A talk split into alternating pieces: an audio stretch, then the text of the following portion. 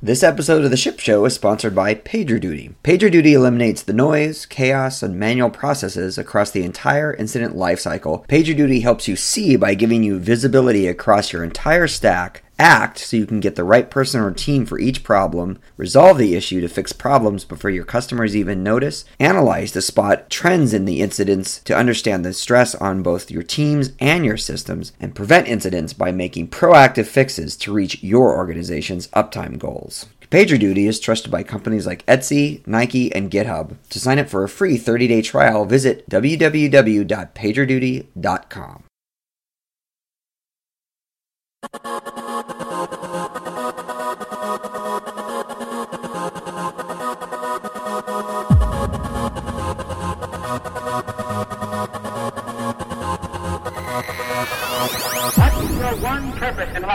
your one purpose in life? What is your one purpose in life?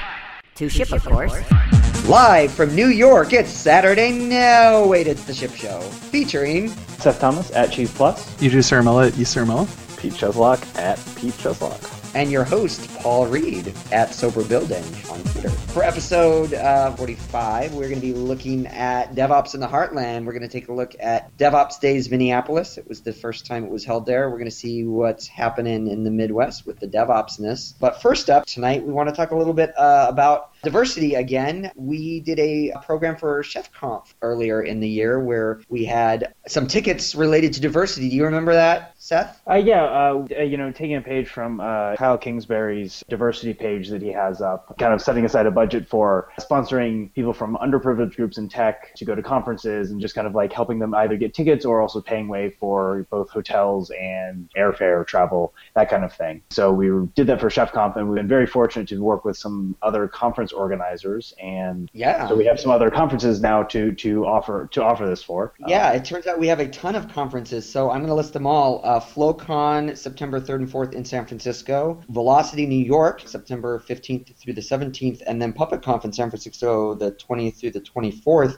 All of them uh, have been kind enough to offer diversity tickets. So you can go to the shipshow.com slash diversity. It has all of the email addresses. All you need to do is write a short little paragraph on why you want to go. There's a huge difference in all of those conferences and things that they cover. So send us an email with uh, the email address will be again on the webpage, theshipshow.com slash diversity, but also the show notes, and tell us why you want to go to uh, one of these conferences.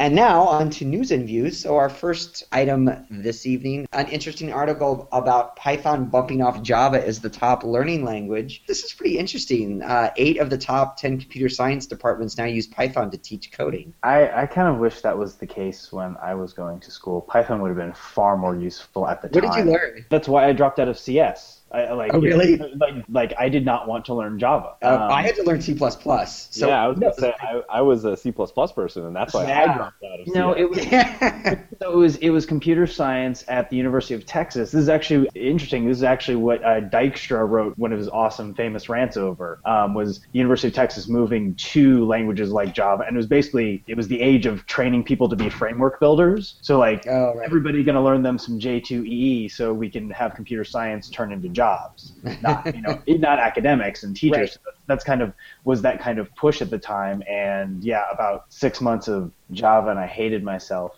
um, and so I took Japanese instead. Um, that's that's actually that is exactly how it went. So um, so I, I think it's I'm not sure I think Python's necessarily a better language, but it would have been far more useful for me personally and professionally um, if I had learned Python. Yeah, I- and I would I would say like anything that like allows you to deliver value quicker, and like C is, and you know, Paul, I know if you did c++ i mean, it's just it's a pain to learn. It's not very user friendly, and you know, I, I remember we, we spent a whole day on because they made us write something so we could do like the shift, like operator overloading with the shift thing. And to actually do that right, you have to learn all about like friend functions and all this other crap that like is not actually relevant to doing the thing. But if you don't know how it works, you're good. it's just going to blow up. So yeah.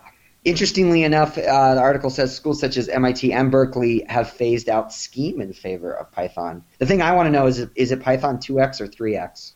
Ah, that's actually a good question. I, you know, that is, yeah. It depends. I was gonna say it depends on when they start. I can't imagine they they jump on 3x just yet. Um, I 'cause I know imagine when we, were, would. when we were doing Java, we were always woefully behind. One, was all the recent best- MIT grads we have here are all Python 2x experts. Seth, you didn't accept the updates on the JDK. And When you were learning. it was, it was one of those things. They're like, oh yeah, don't. By the way, don't use. You know, having been a like a system administrator as like you know part-time jobs, they're like, oh no, you can't use the the latest one. So they just expected you to not care, and yeah, it was it was very awkward. I just didn't like. Yeah, I didn't like how that was structured. But that was also the university was in a, a transitionatory period. They were going from I think it was like Pascal and some other functional languages to to Java. Yeah, yeah. Well, next up, Seth, actually, I've been saving this article for you. It's a couple months old, but it's still interesting. The Naughty Dog story of bringing The Last of Us from uh, the PS3 to the PS4. A lot of us, I think, would think that uh, if you were porting a game, you just, you know, ch- change that you get a cross, you get your cross compiler out and type make, right? Yeah, dude, they have magic compilers that just do that. Well, so this is actually really interesting because so one of the reasons that Naughty Dog is is so well known is because they're I mean they're they're well known inside of not just inside of like video game circles but inside of like Sony itself for being the best folks for PS3 games. Like no there's there's no doubt just because and they also work on uh, Naughty Dog has teams that do core tech that work with like Sony Computer Entertainment of America. I'm not sure if that, that arrangement is still in place or whatever, but basically they they were doing like really cool core tech that would get shared with all of like Sony. Yeah, yeah. No, they were they were talking about all the custom uh, optimizations they did Right. for PS3's SPUs, and it was funny because the creative director was like, "We expected it to be hell, and it was hell. Just getting an image on screen, even an inferior one with the shadows broken and the lighting broken, and with it crashing every 30 seconds, that took a long time." Well, yeah, because they're they're going from something. I mean, they're- could they were eking so much out of the PS3, which is you know friggin' weird esoteric cell nonsense. and That- old, yeah. What, what you wrote was old, but in, also, in console terms. Well, it, old in console terms, but I mean the the expertise that they had developed, basically pushing this console to its limits, was fantastic. But it was also not really transferable. Um, Yeah. There's a reason that Naughty Dog didn't do cross-platform games. You know, they were just Sony because Right. they had to devote so much effort to just the one console. And so this kind of like shifting to the PS4 development, by and large, is far much more sensible now. But Yeah. you also lose all of those optimizations and hacks, and so their entire code base was Right. built built on Well, top of that. The other interesting thing they talk about is they had to do a lot of like basically porting work on the engine, the, the like the gaming engine and stuff to get stuff going. But they said they did all of the gaming artifacts at high resolution, so Mhm. that actually wasn't that. They actually downscaled them for the PS3, so you didn't have to redo that work. Yeah, most most of the time you don't have to redo. Uh, assets are actually typically the easy part. Yeah. Because you can do usually when you do all of your assets and everything, you actually bake those at really high resolutions Yeah, and then Yeah. scale them down. and scale them down depending on the console. You just you know have some quality settings that you tune, and then of course if you're if you're lucky enough to get a PC version, then you just leave all of the knobs inside the PC version. Right. Yeah, that's why you always have those like people are always surprised that you have those ultra high texture packs. It's the developers always have usually have all of that in there. And that's where you can um, turn gravity off in Grand Theft Auto on the, for the PC. You got all kinds of cars flying Which, at you. yeah, it's just it's just an it's a config. It's like an ini file, and it's just like basically silly Turn gravity things. off. Have Yeah, fun. silly things like you'd imagine. Um, So next up, Seth, you pointed this uh, at us. Nix, the purely functional package manager. I've actually heard of this before, uh, and it's kind of interesting. It's like this sort of idempotent package thingy that has hashes and stuff. Yeah, I mean, I uh, I it hear has hashes and stuff. I- yeah, I hear good things about Nix on the Twitters from you know people whose opinion I really trust. You gonna I run think it off FreeBSD, Pete? Right. I think the key thing though is that it's it's the key like how to figure out if you really would like Nix. If you're a big Haskell fan, then Nix is totally going to be your jam. Throw so. out that RPM garbage. We should ask Jordan Sissel if he's if you can do like Nix packages for FPM. I mean, I like, request, it'll happen. I like the idea. Um, I don't know if I use. It's just one of those things that like it's I can read about and I'm like, okay, cool, get it, yes. Um, but I it's one of those we've we've already adopted systems around this. Yeah. Or we've we've we've created our own band-aids, whether they be you know pinning things in environments and sh- you know we've we've come to solutions or building Docker images, um, which kind of gives you a similar. I'm disappointed in you, Seth. I, I, I thought you'd you'd be you know you're hipster enough to like I have to have this on FreeBSD It's it's neat. I in my Z shell. It must be called from Z shell or it can't work. Oh, what's wrong is- with, wait, wait, what's wrong with Z Shell? Yeah, yeah. I just started with the Z shell. Like I'm I not, know I'm not you dyed in the did. I- I'm not not dyed in the wool Z shell yet. Like I, I I'm not. I, I, I gotta have to say I probably am not going back. Um, but only because my my shell is much nicer than it ever has been with far less effort, which is super nice. Well, I hope you use Nix to install it. Don't hate. and last up tonight, we have a post from Ed Finkler about a week ago, the developer's dystopian future. Wanted to bring this up, uh, kind of reminded me of the DevOps is killing the developer post that was going on. That was kind of there was drama in the Twitter sphere about that. Uh, did you guys see this post? It was kind of interesting. It resonated with me. Yeah, me too. I so I got two feelings from that. One was the general kind of like, oh yeah, but I feel like that's the like after you've had a bad day, that's like the negative view of the world, and it, it it belies the fact that when you've chosen to work in this industry, this particular industry, when you know you're like, oh no, there's this new thing and I have to learn it. Yes, that does suck. But that is also something that we're uh, fairly well aware of. You know, I it's it's not. I don't. I, don't, I feel like it, it's it's naive to, But to think I don't- that that's, that's- not a. I don't think that's a his thing. Point. No, I don't think that's his Well, I point. get, though. I get, I get, think, I get, I no- think I get notes of it, and it's just like, yeah, I, I get the, the things are complicated, and No, no, no, no. I don't think that's his point. So, I, and I identify with this part of it. I think what he's saying is you get to an age where you don't want to spend an entire weekend learning a new framework because you heard about it at the coffee bar down in Selma, and so you're going to spend time doing that.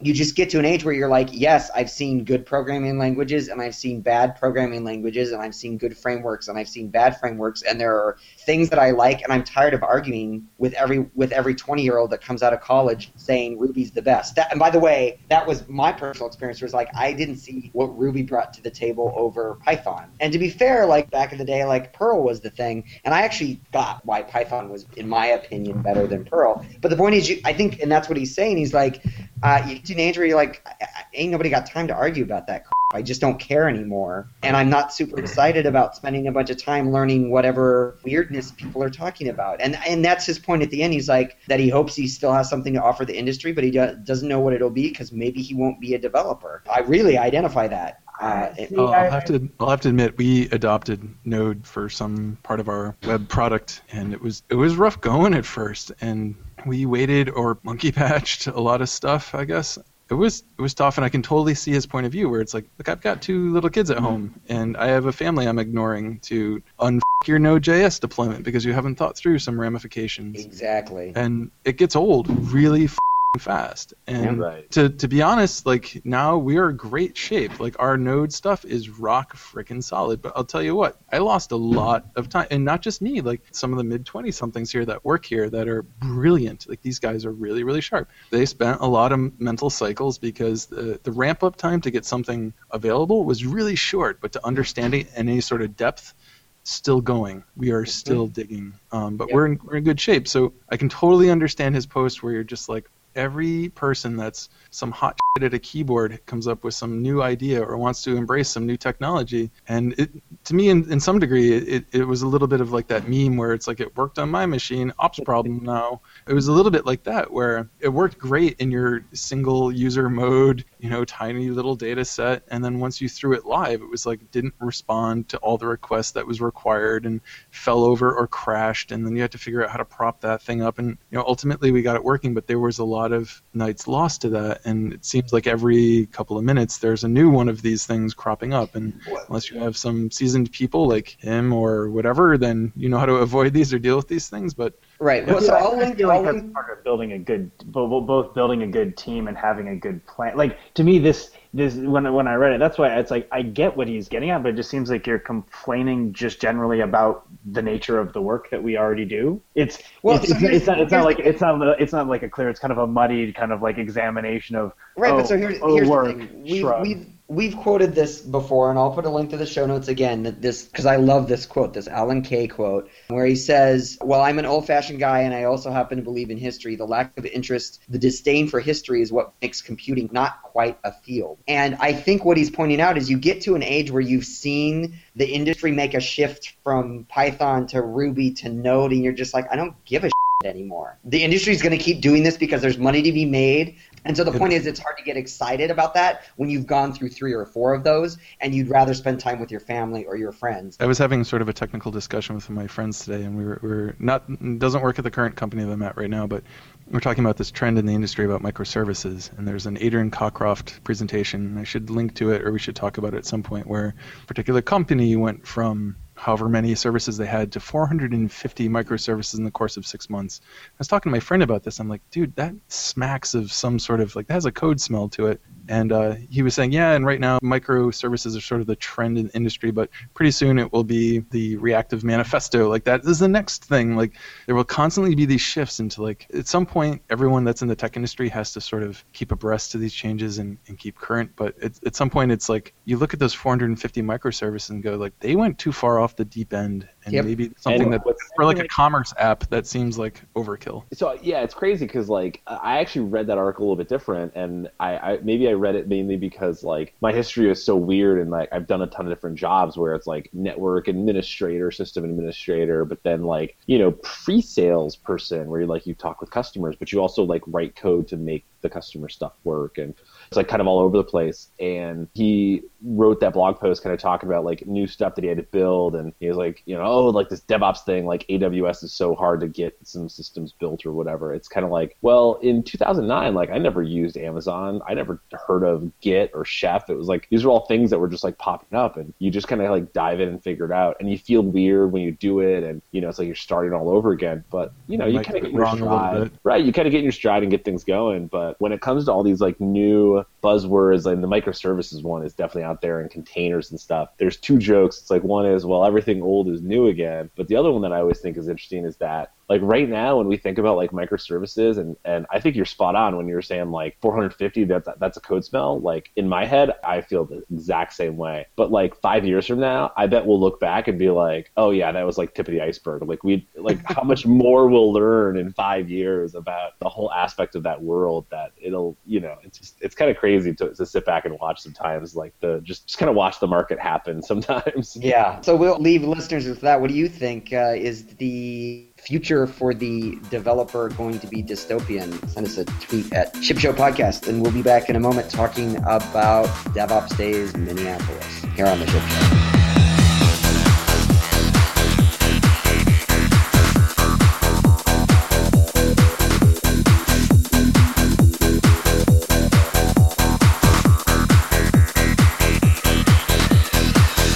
Welcome back to the Ship Show. I'm your host, Paul Reed. So we are here live from DevOps Days, Minneapolis, with a cornucopia of various people that were involved with the conference. Why don't we go around the room and have you introduce yourself?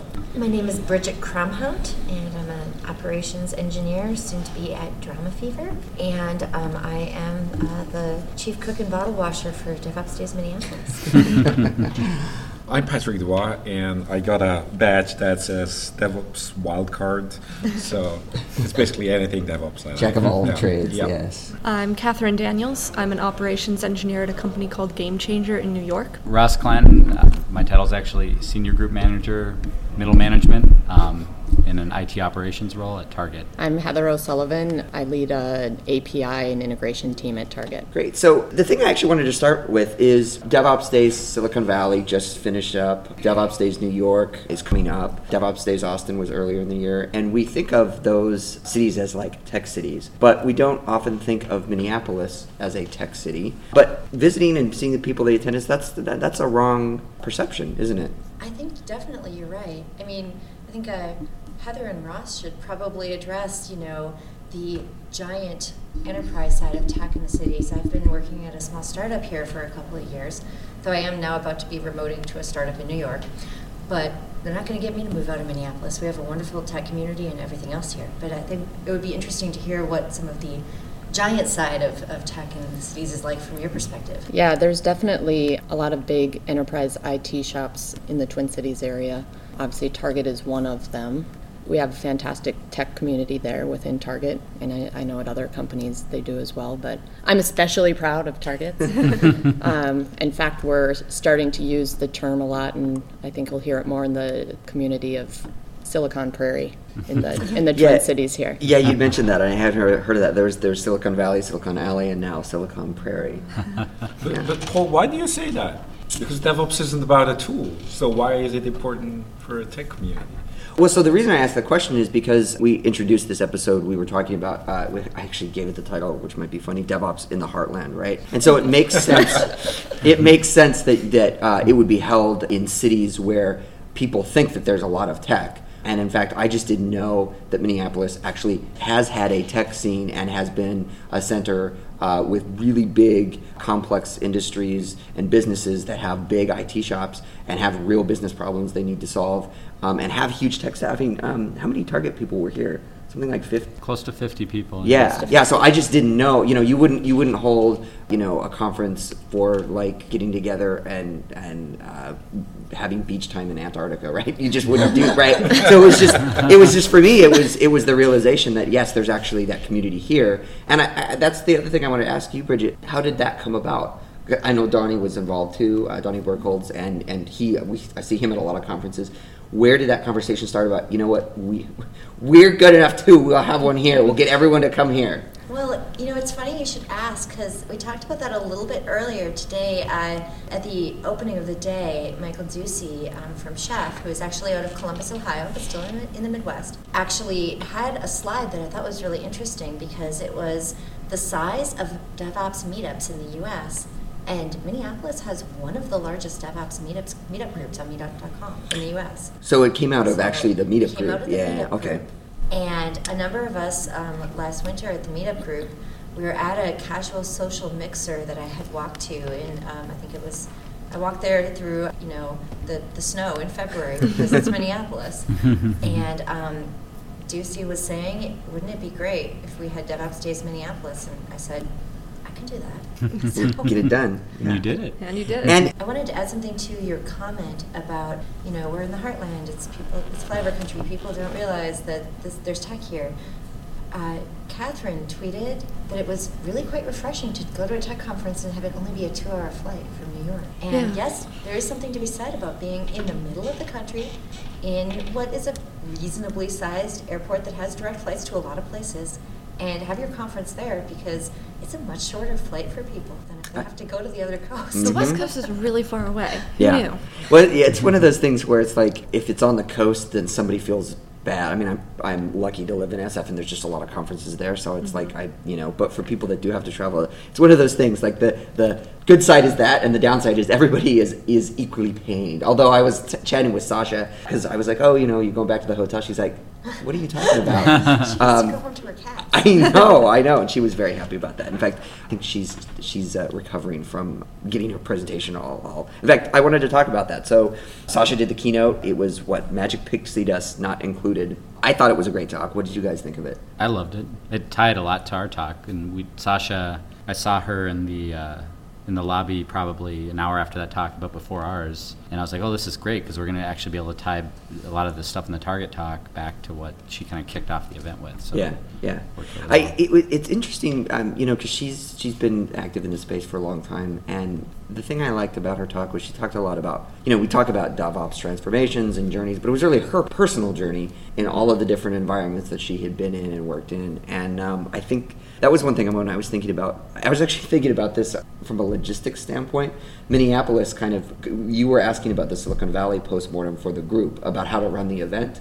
But also, I think, uh, you know, and Patrick, I'd be curious what you think about this. I think the types of conversations that are happening here and that have happened here and the talks that we've had have been, I mean, they've had the benefit of being seeded from other talks. And so we get to see those stories that we wouldn't, we would, we're not having the what is DevOps talk necessarily, right? It's, it's, this is what it is. And if you don't know what it is, you can go look it up or look at the other DevOps Days videos. But then there's some interesting highlight or context that, that is still useful, but it's, it's new and fresh, like Yeah. with Sascha's journey. Yeah. Uh, well, it's interesting. I, I think she opened with the fact that she was talking to Michael Nygard, and I happened to be at the time when she was talking to him. So it's really interesting to see how like So you get to see how the kids grow up. yeah, like, yeah, like and, and that's what I really liked is the honest explanation of her journey. So she wasn't like putting up like a, a facade Yeah. to, to show and like how great she is as a consultant and please hire me. Right. So, so she's paused in a way that time like hey I want to like do good things and whatever happens is, is okay for me Yeah. it also showed me the struggle that she's having, and I, obviously I see many have it. Okay, it, it means so many things. Like all people talk about it, like and that that feeling like, well, what what are we losing? What have we gained? So that was really also an interesting observation. Yeah, she. The I think a big part of her presentation, or one of the big takeaways, is, is she kind of banged this drum on stop doing the you're doing it wrong, or it means these things. She, I think, explained about like she's taken DevOps off of her LinkedIn profiles and stuff, sort of as an experiment to kind of just see what happens. But she is identifying with DevOps and, and the whole thing in a different way. But she was very clear about not being a jerk and exclusionary about that, and I really mm-hmm. like that. She she had that bit about the Windows, Yeah. you know,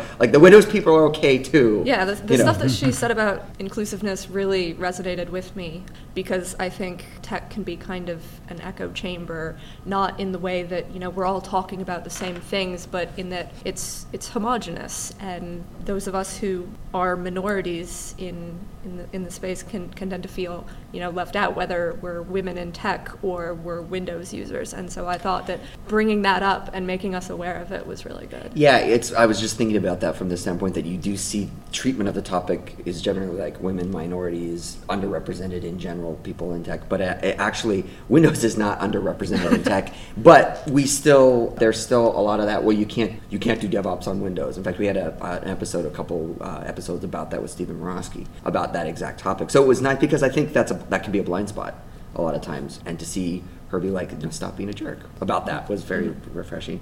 Um, I want to talk about the Target talk. Uh, that was enlightening from a number of levels. I think talking about your journey, both uh, from your teams, yourselves, the, the company, was a, a really valuable story. Yeah, it's been a great journey that we've been on. Started about two years or so ago um, with my kind of small dev team kind of paving the way and laying some of the groundwork to, I mean, now we have 50 people that are at a DevOps Days in Minneapolis, right? So it's been a great journey and a really good story to tell. Yeah, it's been exciting to see it start to take off across our organization. I mean, we've got a large, you know, our IT organization is measured in thousands, so it's a lot of people to work something across like that. And we talk a lot about cultural change. And we were talking about trying to define that and talk about what that was. But that conversation aside, if you talk about that change, it takes a long time to get people kind of on board. And you have to, you know, there's a lot of like hand holding sometimes. And people are used to the workflows and, and the methods mm-hmm. that they're using.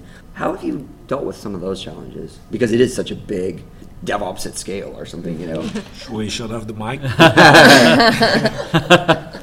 you know, it's it's uh, probably a multi-pronged approach, I guess. There's a lot of, especially I would say engineers. There, there's a lot of engineers that have been hungry for this, and, and we're seeing more and more of them internally. Quick question about that. When you say that engineers are hungry for it, do you find that they are calling it DevOps and they interact with it in their mind as a concept that way, or is it like, hey, I see, I, you know, I can spin up a VM on Amazon. Netflix is talking about that. I want that, Yeah. and they don't know how to get that. Is that which? Yeah. Do they know? Wh- I- you know, I think there's actually an interesting story from two years ago when you were starting, where actually Dan Cundiff on your team was trying to show people how easy some of this stuff is on on Amazon, and that was at that time. He's going and sharing with other IT groups, like, look at how fast some of this stuff's getting spun up on, on Amazon. We, we've got to start figuring out how we're going to do more of this internally. That was an early starting point of where a lot of these conversations started to go.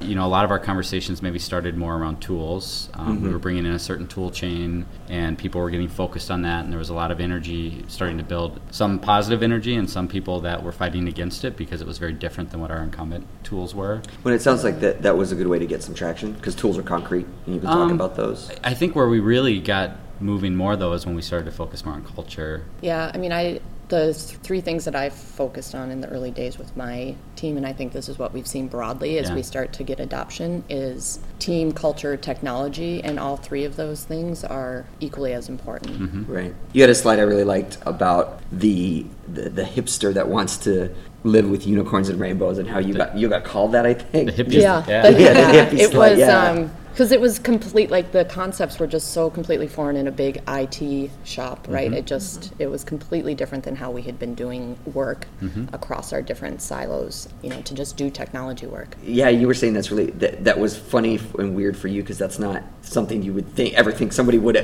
think to call you. It's Yeah, like- who's gonna be called a hippie that wants to live with Like I God? did, like in San Unicorns Francisco, and I did- rainbows, like, exactly, what? yeah, yeah, it's not. Yeah, Can I ask a, a question? Uh, you guys did uh, DevOps days internally. Can you ela- elaborate on that a little bit? On how Yeah. that helped or? Yeah. Um, so, you know, I've been a, a passionate researcher on DevOps, and sometime last year I, I forwarded to Heather DevOps Weekly. That's a really good collection of articles every week. And she got better at watching it than I did because she saw an article one day around a company that was doing an internal DevOps days. And Heather and I, you know, she she's a dev leader at Target. She has a dev team. I have a team that's more in our operations organization. And we'd already kind of had a goal that we want to get these closer alignment between our organizations. And so we talked about this and we're like, wow, wouldn't it be cool to try doing our own DevOps days? And so we, we did. We put our first one together. We didn't we had no we didn't know if five people were going to show up. We didn't know if 20 people were going to show up. We didn't know. But we figured let's try it and see what happens. And uh, we actually had 160 people show up, which was really really awesome. And we'd only done it in Minneapolis, even though we have a large organization in, in Bangalore, India as well. And there's so much energy coming out of our Bangalore organization that they wanted to be involved, more involved as well. That our second one ended up being a global event where we had a DevOps days same day in Bangalore and in Minneapolis. I, I thought that was a, when you pointed that out that it was cross. You know, it's not just just the large size of the IT organization. It's mm-hmm. actually co-located in different places, Yeah. which I'm sure makes things more difficult. You have to think about how you roll things out, and, and Yeah. those cultural things can actually they take on a component of actual culture too because they're in a different environment and, and are you know have different context for a lot of things. Yeah. but I do think for us internally, that was a that to me that was has been a big turning point because it's allowing us to build that a bigger community within Target. And a lot of the people that are showing up to the DevOps days aren't part of our organizations or other Right. folks. Um, we've had senior management there. We've had you know entry level engineers and analysts and PM showing up. It's really been great to see the mix of job families, I guess, of people that are showing up and, and levels of people that are showing up to see what's going on. Yeah, I agree. It's been like as I reflect on the last couple of years, that to me is will remain I'm like a big pivot in the overall journey and story of DevOps at Target. That first day, 'cause it's almost we had stopped using the term DevOps because of the misperceptions around it across the organization. Um, so probably for a good year and a half, we weren't even using that term until we we did this DevOps days, and we were like, you know what, we're bringing the term back. We're going to start using it again because Post post DevOps. post post DevOps. That's right. well, and it, what I think what we realize is the people that you know invest in this and understand it and care about it, the term is meaningful to them, and it's it's almost a disservice not to call it DevOps. Well, it's funny you mentioned that because you're saying it's DevOps days at Target, which kind of goes back to that ownership that Sascha was talking about. Mm-hmm. Like, what kind of DevOps is right for you, mm-hmm. right? And it allows you to sort of personalize it and contextualize it within your own organization so that it's not just because there, there's I think a danger of Netflix does it, so we got to do it, right? Mm-hmm. That's or that's the way Netflix does it, so that's the way or Etsy, that's the way you know. Um, so, so yeah, that's that's interesting that you. I will say with the enterprise in, in kind of the traditional big company enterprise context, so like Target, one challenge I would say though is is people traditionally ha- haven't been wanting to look at what Netflix and Etsy and the unicorns. I know people can't see my double quote right now, but Your air quotes. um, what they're doing, and people historically haven't really been, and I won't say this for everyone, but there's been a lot of cases where people internally weren't as open to looking at the innovations that were happening there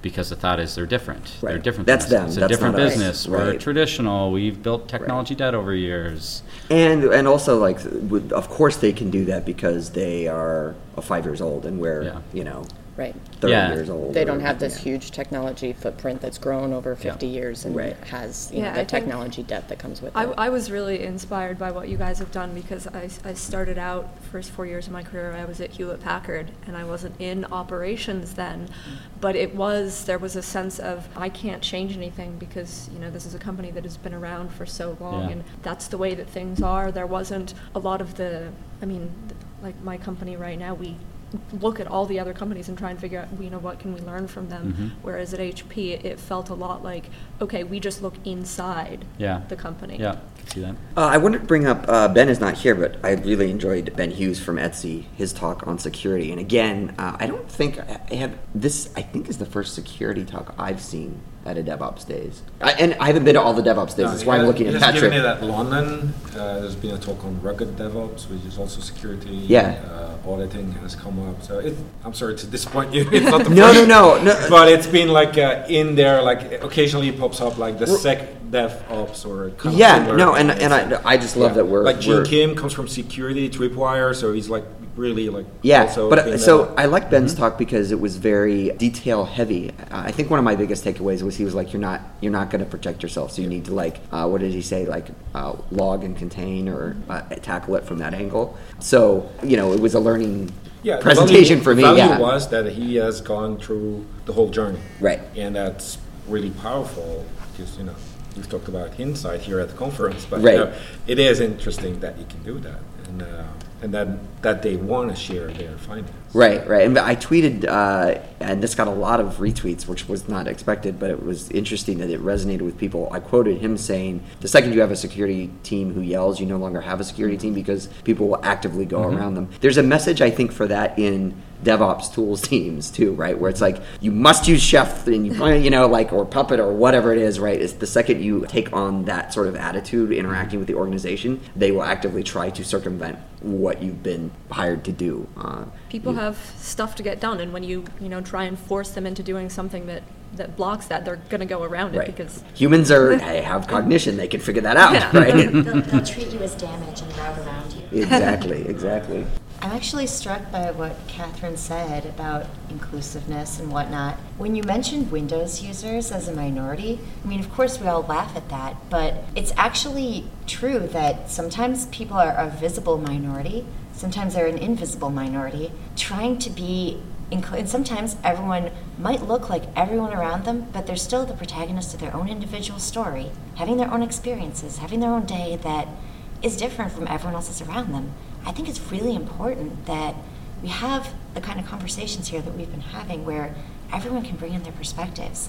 And there are a lot of different perspectives here. I was really happy to see that. I talked about this event pretty much nonstop to everyone I encountered at every social and work event for the last, I don't know, three months.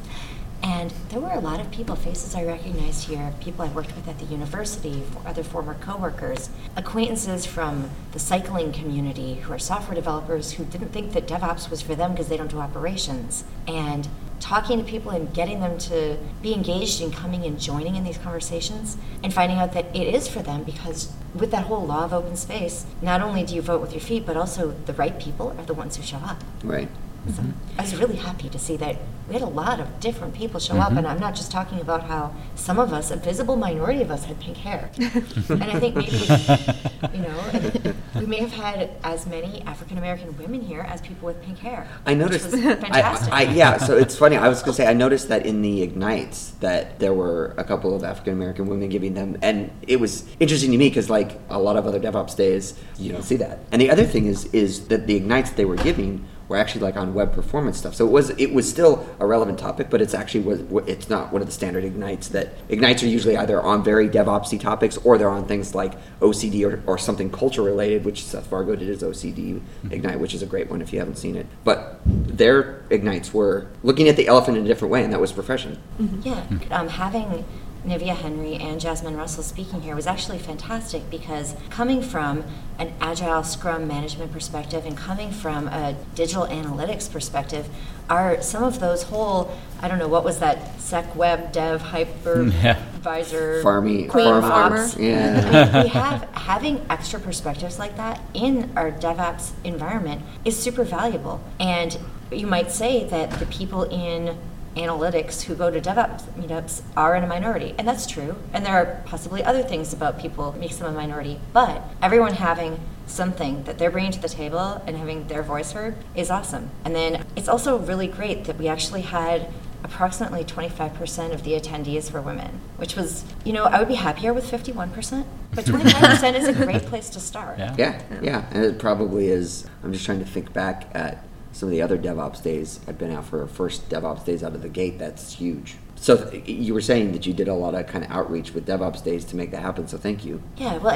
I, I actually went personally to a number of local meetups, and um, some of our sponsors who were unable to use all of their tickets because they only send so many people. Not every sponsor is lucky enough to be local like Target, so not only do they use their six gold ticket sponsors in a New York minute, but they also are Minneapolis minute, shall we say.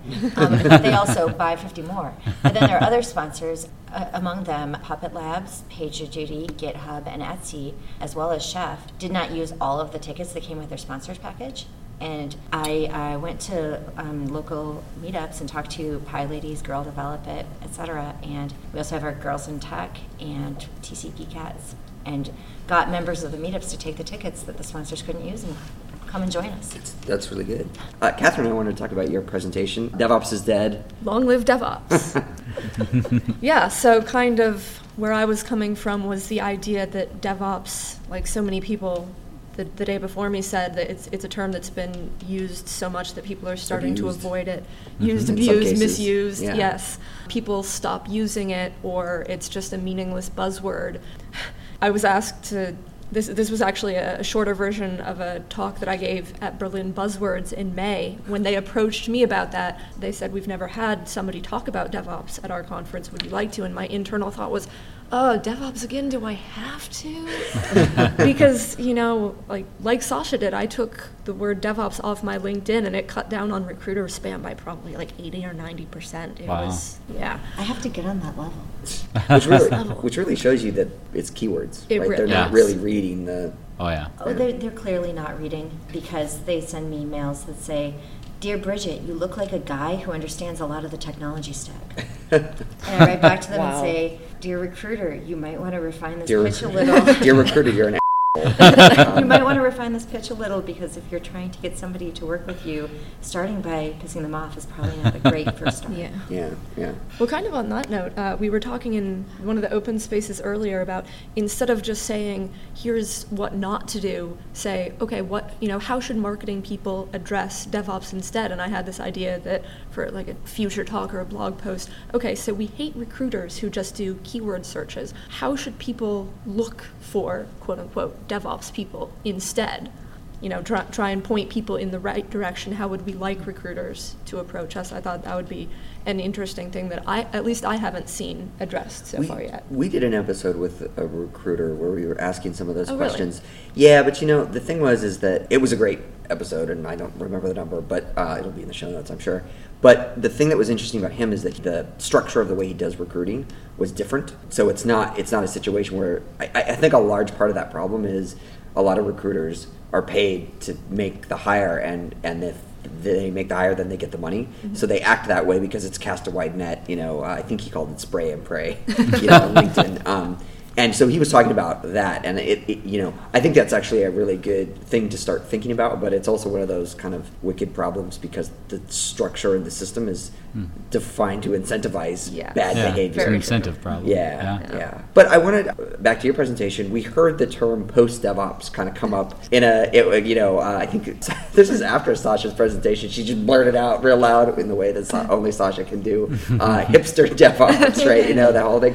And it was, it was a, it got a great laugh. It was a funny joke, but there was a bit of concern about because hipster sort of it, it has a negative pejorative context and so but but there was a point about like have we have certain people moved on? Have you know companies like target that are bigger that are still on that journey and still like figuring what that means for them is are we leaving people who need that behind people in organizations are we leaving them behind? Like that was a palpable and and uh, repeated conversation that i heard in presentations open spaces hallway track. Mhm.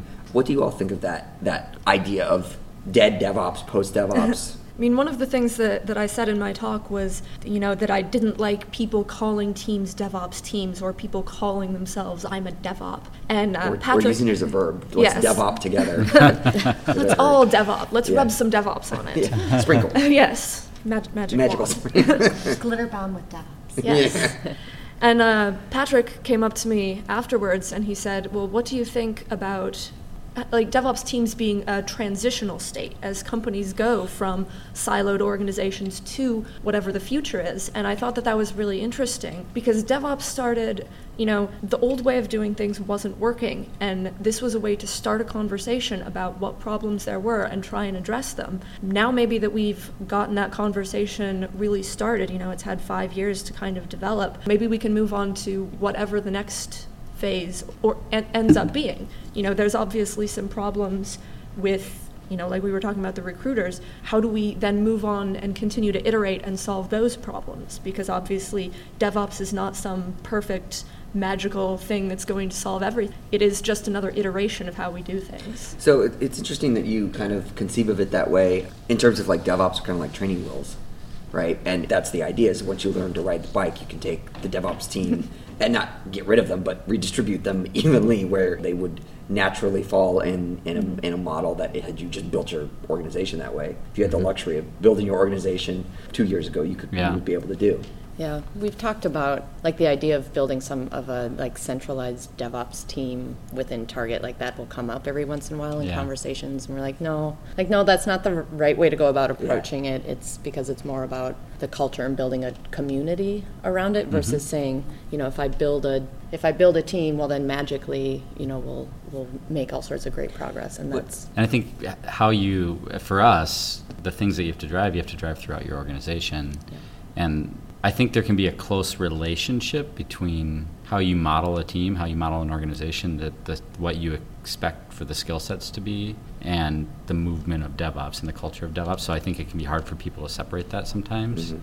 But to me, it's always been it's been really fundamentally about the the culture and the way of working that you're trying to drive across your organization. And when you have a big organization like we do, like Target does, the best way to do that isn't going to be to create a central team that's going to do all this stuff because now you have all these other employees that aren't going to be doing that. Right. And you're not kind of getting them into the process so they can learn it for themselves and, Yeah. and experience it. One thing, and, and I know Nordstrom's talked about this at, at ChefConf as well. You know, I know what they're they're kind of working towards re-embedding folks more into different product or project teams so they can start to spread spread the love a little bit.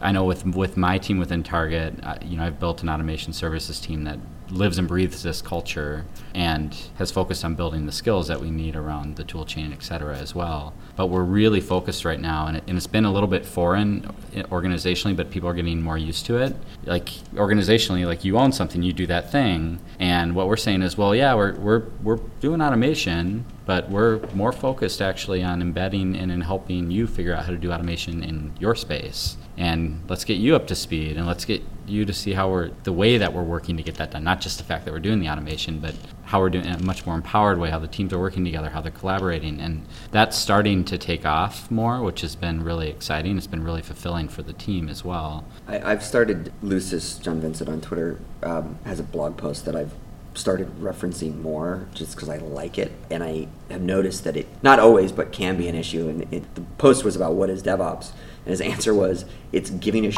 about your job, Mhm. and it's giving a about other people's jobs in Mhm. your organization. Mhm. And he, he own, I have that Yeah. only only uh, John Vincent can get away with saying it that way. But but I do, I, you know, I, I think we've all seen uh, situations or, or met people uh, in organizations where they're like, I'm the sysadmin, and it's it's not that they're bad or, or anything, but it's like, I this is the job that I do. And as long as I do my thing, then other people can build on top of my thing, and that's fine. But I don't care what they're doing, Yeah. right? And and making that point very blatant, like, no, you have to give a about what those people are doing because maybe you're doing something that's actually not you know you you're doing it to the spec that was agreed upon Mhm. two years ago but that changed Right. you know a month after you wrote it uh, Right. and agreed to it so yeah I, I think that's a you know it, it, it, it's not an all-encompassing answer of what is DevOps but Mhm. it's certainly I think a component of that and that Yeah. can be par- part of the hardest sort of transitional stuff yeah I wanted to point out I, I think it's interesting so I have seen especially in larger organizations, the do a DevOps team. And I used to be like, uh, uh, uh, uh, uh no. But I- my thinking has been a little modified uh, on that from DevOps Days Minneapolis because taking in the model, and, and so what I find it interesting is that you you in, in Target's transformation and journey have resisted that outright. And it's been fine and it- it's it's been working.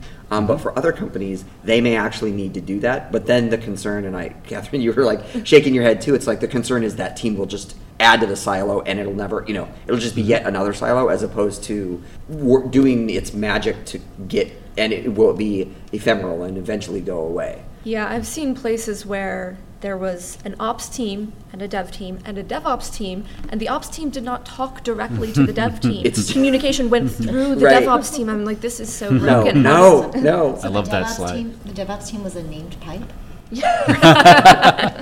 Yeah, it was in slash dev slash ops. Oh. But yeah, it sounds like though what you it, either approach can be successful, but it's what you said you actually need the management support. Like if you try at at a lower level to hire a DevOps team and and make them a separate thing, and you think you're going to solve it that way, but there's not a vision at the at the higher kind of executive level that to change the way we work. We mm-hmm. actually want to get rid of that and integrate it. It's the training wheels. We will Yeah. take them off. Mm-hmm. Then you're just going to have a bike with like five sets of training wheels because you never took any of the training wheels off, right? Yeah, and that is a real risk, and especially in a large organization. Yeah. I'm actually really impressed that Target had so many people here and had so many people engaged in conversation with the community outside Target. Just because, of course, the DevOps movement inside Target is large enough that you have your own internal DevOps days with talks with external speakers. Mm-hmm. But I think there is a temptation sometimes in large companies because you're so large, you have an entire ecosystem to always look inward, like Katherine was mm-hmm. referring to, and only talk about the insert large company name here way. But mm-hmm. even if you have a great way inside and you don't even feel like you need the input, but you probably do need the input from the external mm-hmm. anyway. And also, bringing all those ideas out into the wider community is awesome and really helpful. Yeah. Like cross pollination of ideas is great. Yeah. I had a mentor of mine tell me that you should go on an interview every two years, even if you're not mm-hmm. if you're Yeah. not looking at, Yeah. at leaving for exactly that. You want to know what the market is doing in terms of hiring. You want to know what other companies are doing, and you want to not let those interview skills get rusty. So it sounds like the same sort of like mm-hmm. that external kind of shock of mm-hmm. ideas and whatever can be you know re- refreshing. First Yeah. DevOps days I went to in New York, uh, I think two years ago, they had a mantra of always be interviewing. Just, you know, keep, li- like you said, keep up those skills. Right. Yeah, I think engaging in the yeah the community outside of our IT organization has been, I think, really empowering for a lot of the folks on our teams. But then equally important for folks in leadership positions to get out as well, because there is such a big temptation to just remain kind of inward Yeah. inward looking when you're in such a large Yeah, such but a large. the the team wants that. I mean, they, they want to be able to share what they're doing. They want to be able to contribute. So it's great. And uh, Heather actually and her her and her team have, have probably helped lead the way in making this more possible for other teams, even like mine, to be able to do more stuff like that. So it's been really good. And it always helps with, I mean, we saw that, we see this at every DevOps days in the last year, but this one was no exception. It probably helps with hiring. Um, because you can actually have real conversations uh, Yeah. with people that are looking at the booths and stuff like that. Mhm. yeah, absolutely. Hiring and retaining. I Yeah. mean, yeah. Yeah. Absolutely. So, Patrick, uh, your closing keynote was DevOps Days five years in. Why don't you talk a little bit about that and some of the insights? Well, um, it's interesting that you can listen into the whole conversation if you're the closing keynote. And so one of the things that struck me is that this uh, there's this repetition of mantra, and like we know after five years, you know the hype cycle that was talked about, and like I, I wanted to learn and see what was happening in a perspective of history, and, and I started reading philosophy and then it, it always like when i read that all these topics that we bring up they have been going on in history forever and forever. And eh, like every time in history somebody said this is the idea this is the idea and we just keep moving on. And i started thinking like hey i should start challenging people on their ideas even though i might have agreed with you yesterday. I'm just like doing the reverse and kind of put that. So that's kind of the intent i had. Finally this morning just before the keynote like, this is my intent and I like change a few slides and then that popped in so. So I know that we you did an open space the day mm-hmm. before on what the learnings and takeaways were for the next thing, next movement. Mm-hmm. What were some of your takeaways from that? From like what can we tell the next thought leader and you know spawner of the movement of whatever that is. I think if you you have no ties that string you to that movement, it's easier to kind of see what happens, and so you're not stubbornly trying to keep onto it Mhm. like uh, uh, something permanent. Then the fact that it will happen and that they can take peace with themselves because it's just evolution, and the next can come around, but it will never be forgotten. Well, yeah, we were talking about the fact that like when it gets taken over, that that five to seven year cycle where it sort of gets taken over by marketing. It's interesting to hear you say like you're like it sounds like you're saying eh, like I can let that go, as opposed to no DevOps must be this and it must be this and it can't be that. Well, one of the You're very that- zen about it. You have Yeah, this sort of Patrick Debois smile yeah, on your but face. I think uh, in in the open space we had about it, and I think that was kind of there's going to be people who will amplify the message and will invest to it heavily, And that makes it hard for them and to- that makes it hard for them, but also valuable for them. Mhm.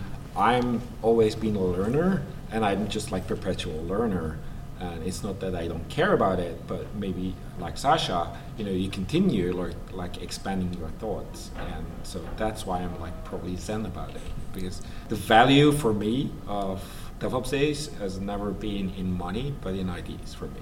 So next five years, you think we'll still be doing DevOps days in five years? Uh, you have a, one of those glass balls. The eight balls, the little yeah. Outlook hazy. Yes, for well, sure. you know, the beauty is there was never a plan, so the future is also not planned. And that sounds like if you believe in people in a way, then there will be new things and they will be good. So You know, it again, sounds- it- that's a Zen quote. Yeah. it's, well, it's, it's funny. It sounds to me like you're kind of saying, you know, open spaces have always been a real big part of DevOps days, and one of those things is like whoever was there and whatever happened was was what was supposed to happen, and when you're not learning anything, you should leave. And so maybe DevOps days will be similar, where whatever happens is supposed to happen, and when not enough, when there's not a quorum or enough people to have it going, It's also the belief that everybody does something with a good intent, but the result of that intent might not be good for somebody else. But you know, it could be different things. I, I want to have a career so I can feed my family, or you know, whatever. like I want to keep my job because you know I'm bad at learning. I mean, like yeah, you know that's good because you're trying to help your family, but it might not have a good effect on like your coworkers. Right. So does it make it wrong or right? I, I am like just. You're yeah, it's like all of that philosophy that you read is Yeah. is you know you you're asking big questions now. you know. I wanted I tweeted this, but I wanted to call it out specifically. I wanted to thank Bridget and all of the DevOps Days Minneapolis organizers because you actually put lunch at a lunching hour. Um, I, went, I went and looked at the schedules for the other DevOps Days, and I don't. I think the schedule kind of just got copied over the years, but a lot of the lunches are like at one. And if you show up like I do, perpetually late, so you get that you know 8.55 cup of coffee and then go and see the, the opening keynote you're sitting there jittery for four hours that was not the case you had lunch at like noon and 11.50 and i was a happy devops camper um, so thank you for doing that Welcome. Yeah, we, we didn't stay perfectly on schedule the entire time, but we were pretty close. And I did put a lot of thought into the schedule because I really hate when I go to a conference and the talks are fantastic and then there's one after another after another and I drink way too much water and or coffee and then And I realize that there's yep. three more talks before I can go to the bathroom. um, and so I did try to put a reasonable amount of breaks in there. it was good thank you for uh, that Yeah. and It was. it also, I really think that you can. It's always lossy. You go, you can always lose people at breaks. You can always lose people at lunch. And I wanted to make sure that there was something to come back for after lunch, even if somebody was afraid of open space. Maybe that little bit to get them over the. I stayed for the second half. So putting the ignites after lunch, I think it gave people something fun and cool to come see in mm-hmm. the main auditorium, and then we launched them right into the open space planning. So you couldn't easily escape it. yeah i also wanted to call out actually the fun event so normally there's a you know it's a two day event so that evening there's there's a fun event this is one of the better fun events i've been to you had the you had the trivia with real prizes you had some like i, I think velocity is something like $1500 for a ticket so real prizes and actually Shout a out real to our sponsors. Thank you so much to O'Reilly Media and Velocity Conf Yeah. for providing, Yeah. and Chef and Nagios and Yeah. providing fantastic prizes. Yeah, and and then the the people you had doing the the trivia were like a group of people that like know how to run trivia, so it was actually fun. uh, they had the music thing, and they had all that. And I, I the thing I loved, if you've ever done like bar trivia, you usually there's a, identify these photos. All of the photos were O'Reilly books, and you had to pick the animals. As it turns that. out, Ben and I are really bad at identifying. Yes, so, yeah, yeah. you tweeted that picture. picture of your scorecard where you were, it was like fail, fail. Fail. it's okay to fail in DevOps, though. We had a Um, yeah. postmortem, don't worry. Yeah, and then you know there were there was beer and like really good Minneapolis beer, um, truck. food truck, ice cream. I had all of that, and now I am Mm-hmm. fat. um, I wanted to ask. Uh, so when is DevOps Days Minneapolis 2.0?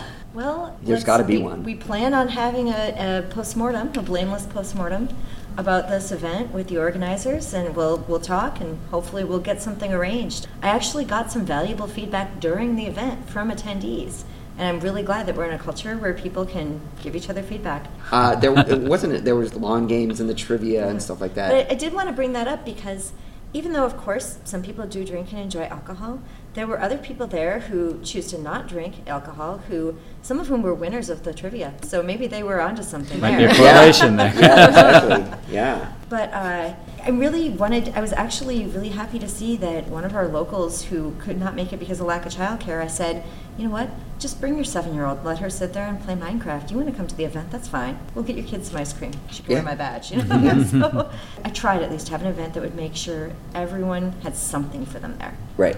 Next time, if we do it next time, when we do it next time, we'll try to make sure to emphasize that the beer is com- strictly optional. We're not going to force feed you the delicious beer. leaves, leaves more craft beer. More for the rest of It us. was tasty. Yeah. Yeah. But yeah, and shout out to, to World Street Kitchen and Sweet Science Ice Cream and Trivia Mafia, who, as you intuited, are actually a thing. They Yeah. have a giant trivia empire and runs in dozens and dozens of bars around town here. Yeah, yeah, yeah. No, they were good. They were. They certainly had the voice for trivia. You know, the, the uh, yeah, yeah. So yes, we'll be looking for follow. Uh, is it DevOps Days MSP on DevOps Twitter? Days MSP. If you the want to know, yeah, if you want to know when it is, you should follow them now before you forget. You will be the first to find out if you are either following DevOps Days MSP on Twitter, or there is the DevOps Days Google group for you know newsletter, mailing list, whatever. Yeah, perfect. All right, so and we'll put a link to that in the show notes. So uh, Heather, Ross, Katherine, Patrick, and Bridget, thanks for joining us here on the Ship Show, and uh, we'll look forward to next year. Great. And we will be back in a moment on the Ship Show.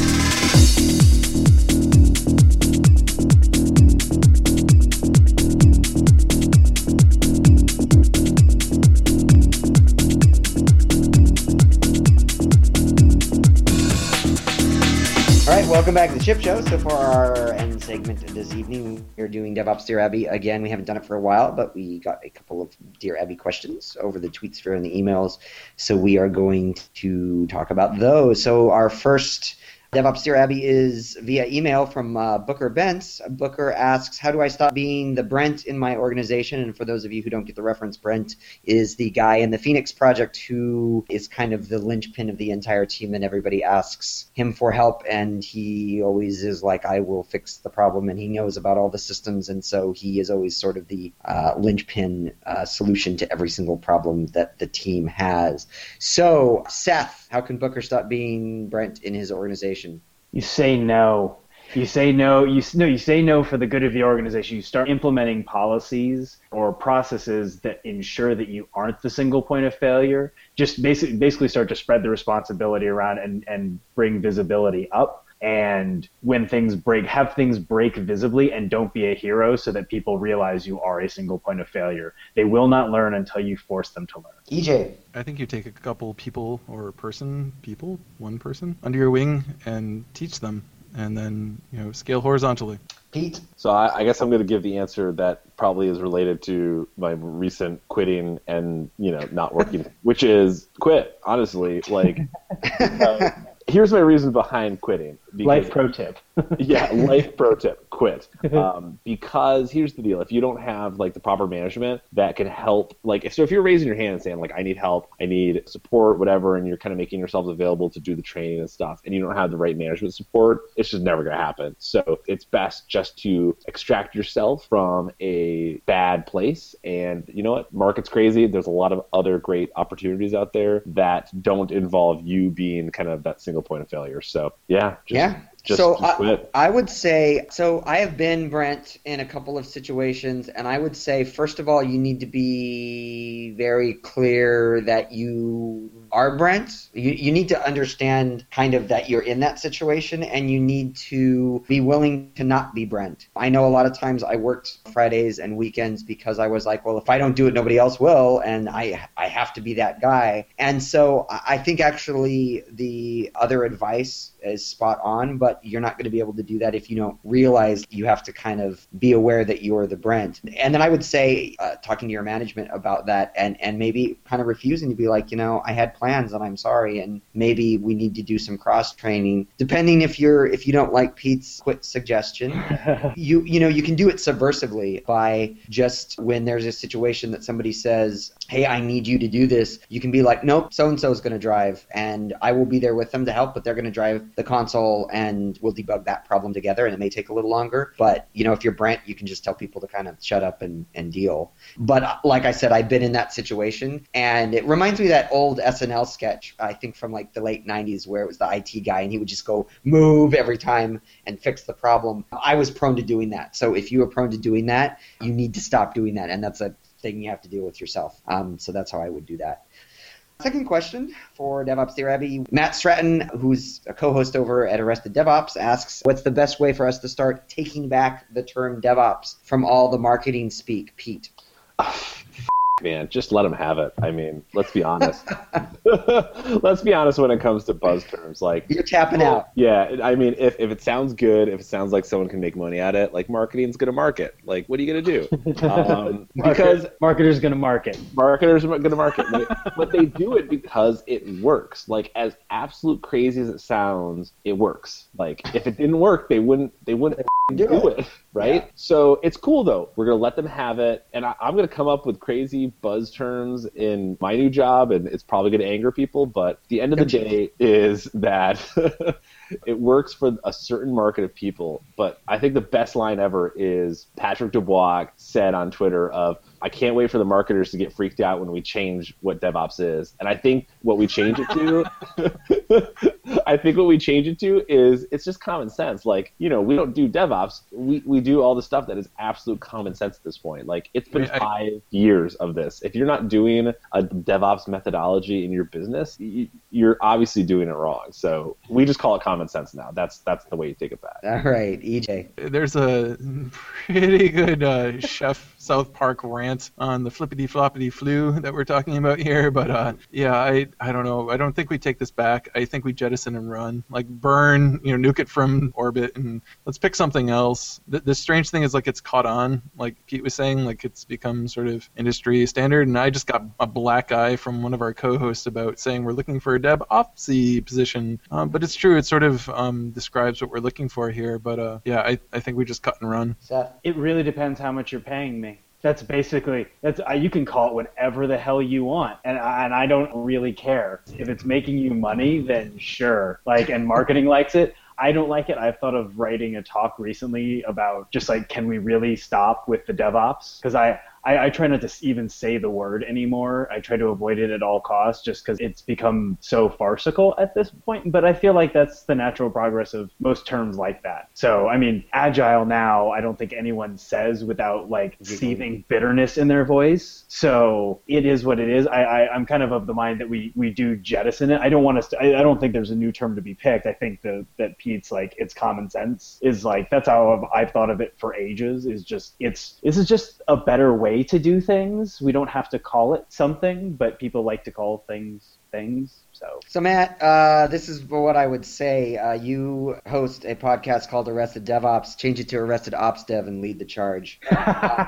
but seriously though, uh, so the thing, arrested, wah wah. Yeah, arrested flippity floppity floop. Arrested uh, redacted. Yeah, exactly.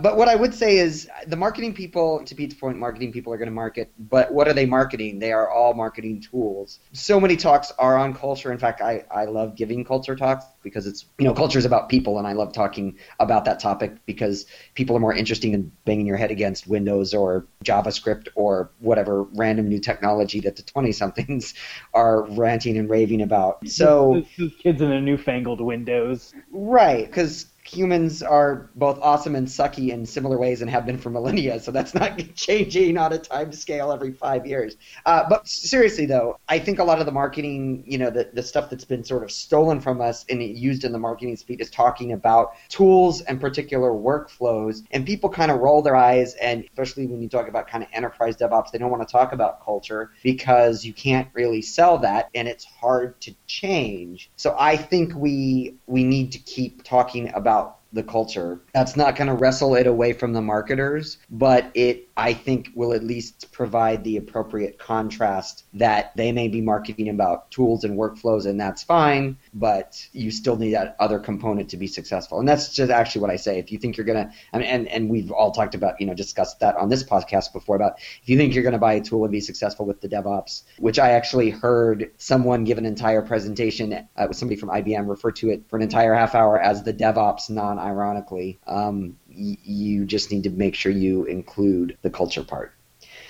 So we've got a bunch, like we are firmly entering conference season. In fact, I know I'm going to get to see you, I think, next week, Pete. Uh, don't say Orlando in the summertime because we all know it's going to be a, a, a nice, balmy, warm, whatever. But we did want to mention a bunch of DevOps days coming up. So DevOps days actually Boston in your neck of the woods, Pete uh, and EJ, August 18th and 19th. Yeah, it should be a Uh, good it's event. happening. So if anyone's in uh, Boston or New York or whatever, just come on up. It's going to be at the the Nerd Center, which is the like New England Research Development. Maybe it's like a Microsoft Yeah, sponsored location. Microsoft Nerd Center. Nice. Yeah, it's, it's I a fantastic location. Monitorama was there, and the last DevOps days, Boston was there. So Cool. And I'll bet you, speaking of uh, Matt, DevOps Day Chicago is happening October 7th and 8th. And then also, I guess since Germany won the World Cup, they're having a DevOps Days there in Berlin uh, in October. And then, of course, in Belgium also uh, the week after. So you could actually go to DevOps Days Berlin and then just go a little further to uh, DevOps Days Belgium, which is the fifth anniversary. So it's going to be a big party down there. We also mentioned FlowCon uh, in September. Uh, Atlassian Summit is actually also in September, September 9th through the 11th. I will actually be speaking there on various continuous, continuous star things, continuous integration, delivery, deployment, funness. And then, of course, we mentioned PuppetConf and Velocity in New York. Show notes will have uh, links to all of the, the goodness there, and you can check that out if you're wanting to figure out how to wrestle DevOps back from the marketers. So, we'd like to thank our friends at PagerDuty for sponsoring this episode. And from New York, this is Paul Reed signing off. from Boston, Massachusetts, Pete signing off. From Cambridge, Massachusetts, EJ signing off. And from Seattle, Washington, this is Seth signing off. And we will see you all in a couple of weeks.